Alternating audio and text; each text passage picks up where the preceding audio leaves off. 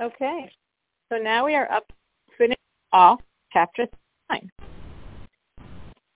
Yesterday we explained that really within lo lishma, when one doesn't consciously have the wings of love and fear of God, there's really two levels. And yesterday we more focused on the person who did not get the right education from their teachers and parents and got the body of Judaism without the soul and therefore does the acts without feeling or, or consciously even like thinking about God. It's just, it's a culture. It's habit. It's conditioning. It's training. It's staying within the same safe grooves. That's a very, very hard situation. Today, though, we speak about something worse.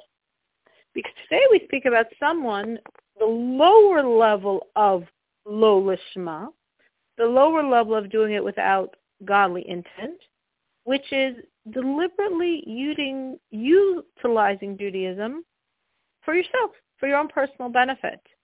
Um, I want people to think highly of me, so I act very pious. Uh, I want to get a good shidduch, so I act pious in a way I don't really feel, but I want to act in a certain way to make a certain impression. I want to get a certain job, so I'm doing certain things because to get this job I have to do these things. I don't believe in these things. I'm not interested in these things, but I want the job, so I'm doing the things. I mean, it could degenerate till someone who would, God forbid, learn Torah to to to mock it. But I'm saying more commonly it would be on the level of someone using Torah for their benefit. If I do this, then I'll get honor. If I do this, I'll get money. And I want these things. I want these connections. So therefore I'm doing Torah and I'm doing mitzvahs. When someone acts this way, there is still a mitzvah that's done.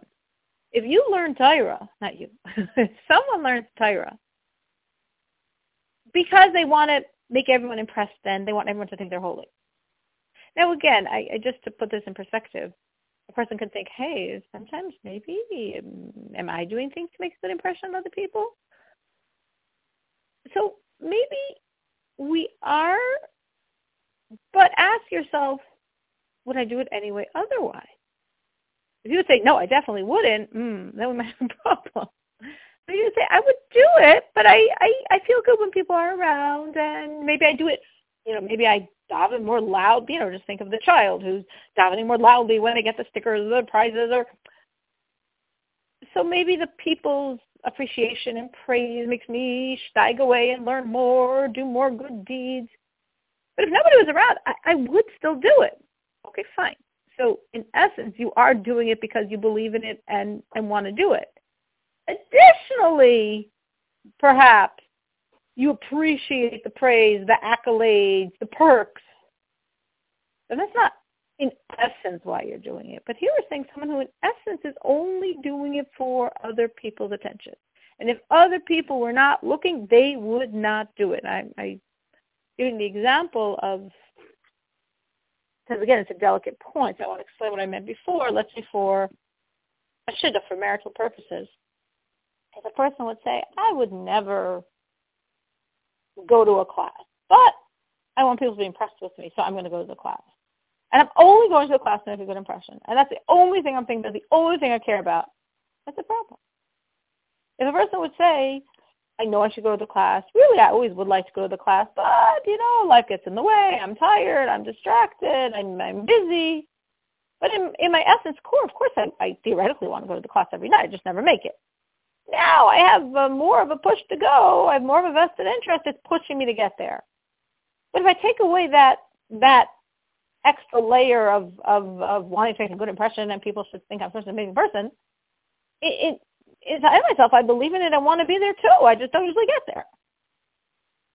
So hopefully, if we would look at ourselves deeply, even when we might say, I, I sometimes do things because I do like praise and attention and respect, but in essence, we know it's the right thing and we want to do the right thing.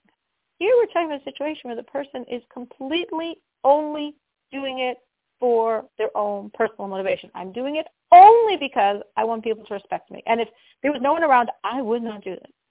I am doing this because to keep my job, I have to go to shul because otherwise people won't think I'm worthy of this job. I am only going to shul for the job. If I didn't have the job, I would not go to shul. Such a situation. And and unfortunately, there are such situations. That's a big problem. It doesn't mean the mitzvah wasn't done. The mitzvah was done. You went and you davened in a minyan. That's that's a mitzvah. But the mitzvah's trapped. The mitzvah's trapped in the golus, in the exile of your klipa. The klipa being, I'm utilizing Torah for my own personal advantage. That's the klipa here. So should you stop? No. Our sages say a person should always serve God, even if it's lo lishma. Let me talk to lo lishma, balishma. Because from doing it not for God's sake, you will come to do it for God's sake. Which the Rebbe explains, Shemitoich means literally from within. That for a Jew, even when they really are doing it not for God's sake, within that there really is a for God's sake. And as the Alter Rebbe is saying here, what our sages are saying on the, the simple meaning of this saying of our sages, that the very act of doing the mitzvah, that godliness is a positive force, even though currently it's not going anywhere, and it's not ascending, and it definitely doesn't have any wings, and it's trapped. But it's a godly force, and it will bring you, and eventually you will do tshuva. You will repent. You'll repent, meaning there's there's a true repentance that's necessary here, because there's a true klipa, there's a true evil that's trapping these godly energies. So you need a true repentance, but you will get to the true repentance. You will repentance meaning not and tomorrow I do it with love and fear. No, first you need to repent. Repentance meaning I truly feel bad that I was utilizing God's will, Torah, mitzvahs for me. It's such an abuse of the system. It's such an abuse of God. Such an abuse of what he wants. He gave me a gift called the means of connecting to him, and I was using it to aggrandize myself. That's horrible.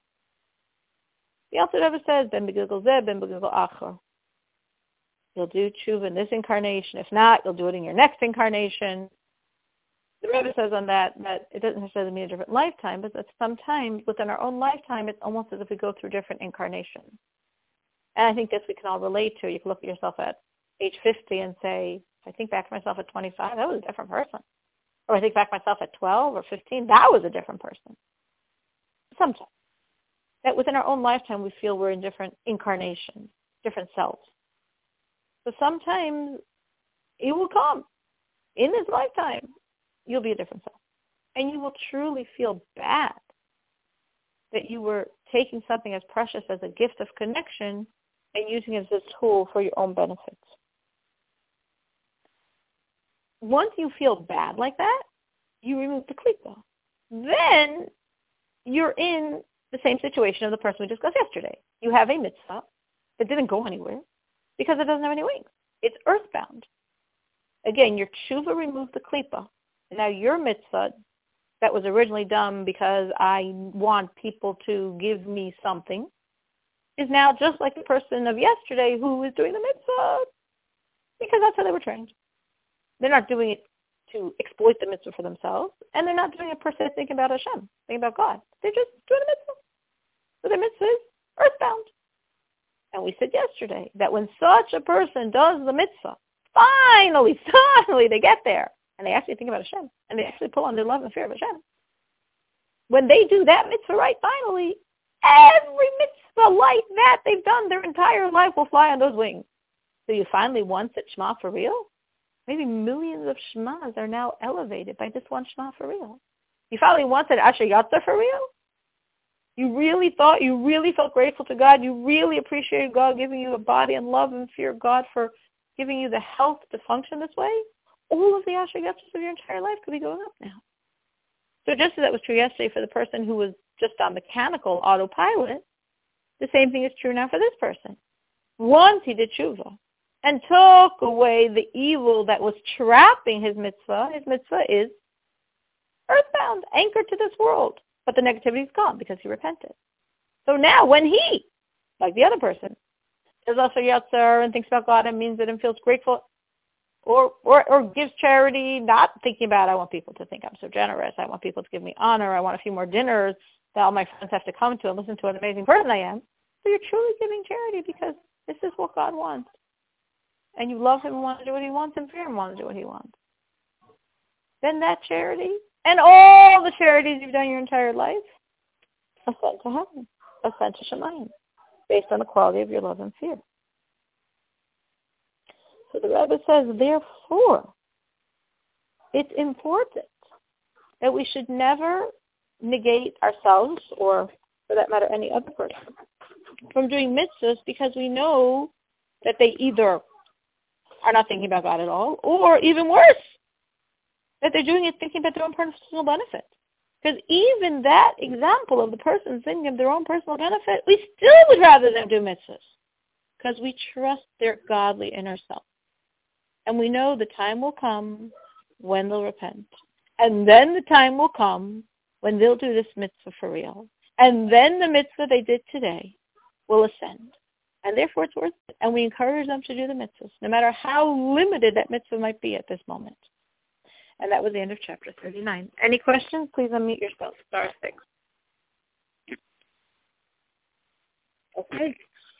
Happy preparing for Pesach.